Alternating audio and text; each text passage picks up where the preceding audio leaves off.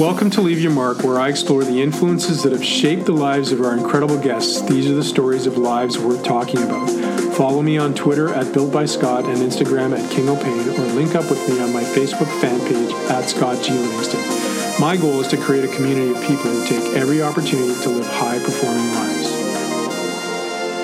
Before I get started on today's podcast, I want to take a moment to connect you with my sponsor, reconditioninghq.com. Reconditioning is now completely virtual. This amazing operating system that brings the worlds of therapy and performance together in one powerful package can now be digested from the comfort of your home or personal workspace. Reconditioning is about unleashing the human in human performance. It's about understanding why you or your clients are not performing or living your best life and giving you and your clients the skills for optimal performance. Our courses R1 Foundations and R2 Designs take you through a complete process in assessment and intervention. Our Reconditioning Specialist Mentorship pulls everything together in your operating context, and our landmark program, Empower You, helps you navigate your own life so you can be your very best. For more information about reconditioning courses and programs, head over to reconditioninghq.com and use the coupon code LYM50 for $50 off the price of any one of our empowering courses. Good day and welcome to Sunday Remarks on the Leave Your Mark podcast. This is a new offering that uh, began a couple of weeks ago. Basically, just uh, myself chatting about some of the things that I've experienced in my life and uh, trying to provide some perspective to you, the listener, um, in your world that you can maybe translate into the things that uh, you encounter or you do on a daily basis. Um, today, I'm going to talk a little bit about an experience I had. You know, oftentimes we we listen to uh, podcasts or uh, different kinds of educational experiences, and people tell stories about some of the things that happen in a, in a to themselves in a positive light. Um, and today, I want to talk about you know a negative one and a learning experience uh, to really kind of bookend or or uh, conceptually. Um, define this area of overreach in life because we're in the human performance world a lot of the people who are listening and overreach is a part of training. We got to sometimes go beyond our measure beyond our our capacities to stimulate uh, growth and it's the same thing in our our life. I was um, sort of a neophyte in the world of uh, professional hockey back in 1998. I was offered a job with the New York Islanders. That was the first position I ever took. Um, I had been working in uh, university athletics for the last 10 years before that and then private clinics. So I'd, I was kind of 12 years into my career at that point. And uh, I just had this uh, itch to potentially get into professional sport and i had started looking around at odd job opportunities and i was living in montreal so had hoped to work with the Canadiens but they weren't hiring and i was uh, lucky enough to um, to have uh, the head therapist for the Canadiens kind of speak on my behalf. Uh, Gaetan Lefebvre uh, reached out to uh, a gentleman with the New York Islanders and recommended me. And so began a course of, of change in my life in 1998 where I literally went down, did a job interview, got offered the job, uh, had to turn around, fly home, pack my bags, and go back uh, for a two week training camp. And this is a period of time, uh, Roberto Luongo, uh, for those of you who are hockey people, had just been drafted that summer. Uh, so he was a, a, new kid on the block with the New York Islanders and uh, later a future superstar, obviously and uh, I have a few stories about that at some point to talk about. But did that training camp, um, and the head therapist uh, Richie Campbell and the assistant therapist Sean Donnellan, great guys that I worked with. Uh, to, and I was learning on the job what what was you know going to be expected of me, and I really didn't know what the NHL was all about. I knew what hockey was about, obviously, and I knew uh, training methodology and systems, and I was learning from them and and for myself. And so I did that two week camp, came back, and I had to pack all my stuff over the period of the next four weeks. Um, basically, turn my life around uh, because they had hired me full time, and I was going to go down and work there. And at the time, I was. Uh, dating a, another lady and um, actually asked her to marry me at that time so that we could go down to the states to uh,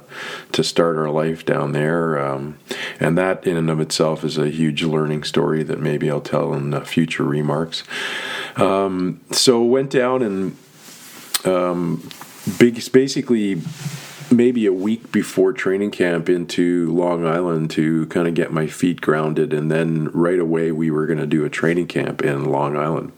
And this is uh, the New York Islanders at this point. If you've ever watched the 30 on 30 ESPN about the gentleman, I forget his name, who had bought the team and basically swindled them into believing they had the money but didn't have the money. And this whole kerfuffle kind of happened around him playing uh, the big shot and you know up in the in the owner's box and the limos and everything. And meanwhile, he had no money.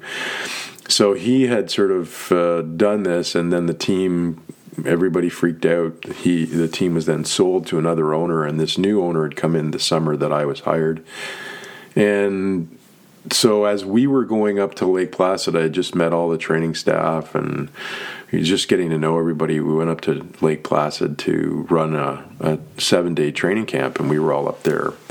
Um, putting all the gear together and uh, getting hockey camp set up as one would normally do. And we got a phone call. I'll always remember being in Lake Placid at this bagel uh, restaurant at breakfast in the morning, and the all of us are talking, and then the head head trainer at the time kind of got a call on his cell phone, and uh, he went went off, and then came back and told us that. Uh, we were going to have to go back to uh, Long Island and move all of our equipment and all of our material goods, uh, you know, everything down to the telephones and the desks and the chairs. Everything had to be moved out of the um, the playing building um, because the owner had decided to try to break the lease. And so this is my first introduction to the NHL is basic becoming a mover and having to move everything out in a day. And then the next day trying to create a makeshift environment for doing all the testing and, and training of our team. Um, and meeting the players, most of the players, the pro players, for the first time at this testing event, getting to know these guys, and then now I'm the I'm the strength coach. So we're going back up to Lake Placid, and um, the players all jump on a on a plane, and you know we get in the back of a box truck and drive up to Lake Placid, and um, get up there again, get things reset up, and so now you know we're into training camp, and um, you know, I'm getting my feet wet. I'm learning on the job what I got to do on a daily basis. Uh, I don't really recognize or understand. And, and at this time, you know, there wasn't as much um, sort of what I would call construct or uh, a sensibility. You know, there weren't that many people you could lean on to say, well, how do you how do you run training camp as a strength coach in the National Hockey League? Because it wasn't like there was a lot of people doing that at that time. There was a few guys in the NHL, and most of us didn't know each other. I knew Pete Twist, but uh, you know, P was doing his thing. But the the irony of it was um, that previous summer. I had run the first uh, international hockey performance summit. We're uh, ho- hopefully going to run one this summer again, uh, either by Zoom or, or live, but that's another story. And I ran it that summer, and Pete Twisted actually spoke at it. And Pete was one of these early uh, early adopter um, guys who had gotten into the the NHL back in the early '90s with the Vancouver Canucks. He was the first guy really in the National Hockey League in the Canadian side. Um, there were a few guys in the states, and Pete was kind of the guy we all looked up to for you know what do you do, how do you do, how do you train hockey players. And Pete was doing a lot of great stuff uh, off you know in the off season and would get on ice and he he was a former hockey player himself and so he you know taught all these uh, you know call it speed um, you know start uh, power types of drills with elastics and um, using some of the big bungee cords and and parachutes and all this kind of stuff that you know he was experimenting with. So he did a workshop at that summit on the I had built it so that he could go on the ice. And he went on the ice and demonstrated all these great drills and you know they were fantastic drills lots of cool stuff. And so as a younger strength coach, kind of getting my feet wet, I started, you know, experimenting with some of this stuff and playing with it. But I sort of didn't recognize uh, where it fit into the grand scheme of of developing an athlete. I, I just or or training an athlete per se. Uh, these were cool drills, and um, I'm going to circle back to what I mean by that a little bit later. So I find myself, you know, a few days into the training camp and Mike Milbury is the GM of the team, and Mike um, decides, you know, I think he decides he's going to test me. And there's this uh, old uh, KG veteran, Mike uh, Hough, who's uh, really in the last. I think this is probably the last season he played in the National Hockey League, and Mike is kind of, you know, his wick for extra work is starting to wane, and um, so Mike Hough is uh, not able to go to an exhibition game um, that the team is going to. Uh, he's not going to play. And uh, that's not sitting well with him. But Mike Milbury wants uh, Mike Hough to skate and to you know stay in shape, so to speak. So uh, me and my infinite wisdom of the time think that okay, this is an opportunity for me to show what I know and what I can do because I wanted to be able to not just be in the gym, but one of my aspirations as a strength coach coming into the NHL was that I, I really wanted to be able to skate the players and sort of go from point A to point Z or point Z, depending on where you're listening to me from, um, and be able to really take uh, an athlete through the whole continuum of um, return to sport after injury. Because I'm both a therapist and strength conditioning coach, and I practice reconditioning, and so for me, being able to do that was was important um, but I didn't really know what I was doing, and uh, most certainly not when it comes to skating an NHL player and the types of drills that you needed to do. And so in my head, you know, skating Mike Hough was going to be I'm going to go out there and I'm going to, you know, attach some bungees to him and get him to do, you know, this kind of work and some starts and some, uh, you know, pulls and, uh, you know, all this kind of stuff. And so I come out and I've got my bungees and I've got my cones and I go, and Mike and I can see Mike looking at me and he's looking at me like what the f are you doing kid? You know and i'm not even a kid at this point. I'm i'm 34 years old. Uh, you know i've been around for a little while but i don't really know what i'm doing. And i'm sort of saying to myself, you know, I've got to go out and try this and do this and learn from it. So I go out and I get my bungees out and I start doing these drills, and Mike is kind of, you know, giving it the college try. And it's kind of going sideways and then i'm getting the fus and the and the walkaways and the, the really negative moments. And then i remember seeing mike milbury kind of walk out and watch this practice. And eventually mike milbury sort of calls me over and says you know you guys are done good you know to call it a day and then he sort of uh, he doesn't really say anything to me. He doesn't say you know you effed up or what the f or whatever. But that was effectively the last time I got to skate a player uh, for the New York Islanders, um, and I learned a huge lesson there that day because um, I I understood you know then and much later on, and even when I tell the story, I learn again from telling the story that one, I had to do it. I had to go on and train, try it, and and learn from it, and explore the possibilities of that moment. But number two, I, I probably should have done a little bit more research. I should have reached out to somebody like Pete or or another colleague, and instead of being, um, you know fearful of the consequences of my peers uh, perceiving me as not knowing what I'm doing, asking those questions. Um, and and I didn't.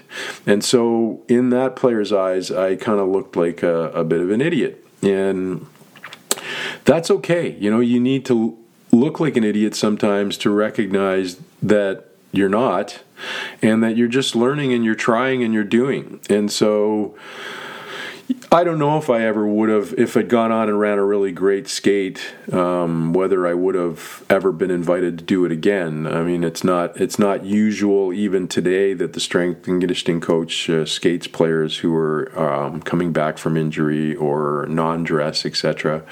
Um, but all that to say that I learned a lot that day, and I s- said to myself from that point on that I was going to learn what I needed to know to be able to skate a player on the ice of any position.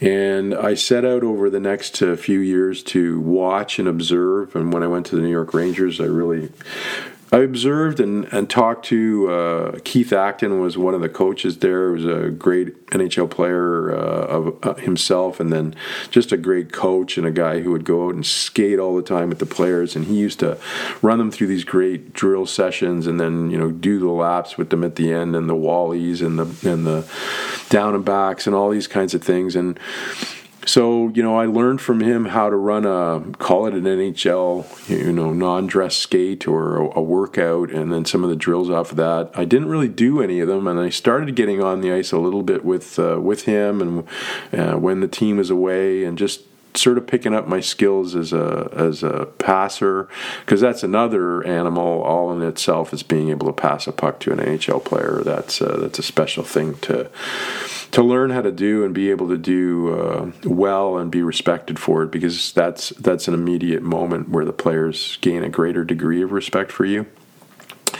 Um, and I just, you know, I just dove into it. And by the time I reached the Canadiens and worked with the Habs for several years, I was able to really start skating.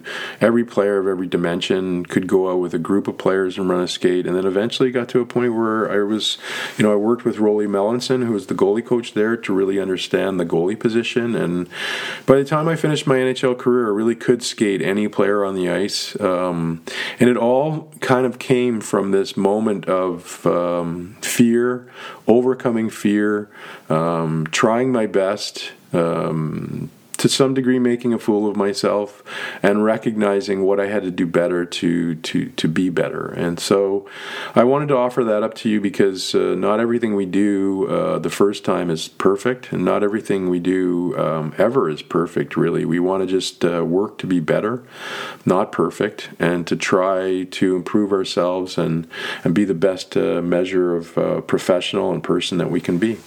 So I hope that story has some value to you. Um, as you look uh, at the things that you're doing in your in your career in your life, and I uh, wish you all the best. And uh, I'll be back next Sunday with the Sunday remarks. Thank you very much. Thanks for joining us today on Leave Your Mark. I hope we've left a mark on you today, and we wish only that you pay it forward by sharing this story, taking the time to rate and comment on this podcast. Please follow us at Twitter at Built by Scott and Instagram at King O'Pain, and become a member of this community at Scott G. Livingston on Facebook. Have a great day. Music by Cedric de Saint Rome.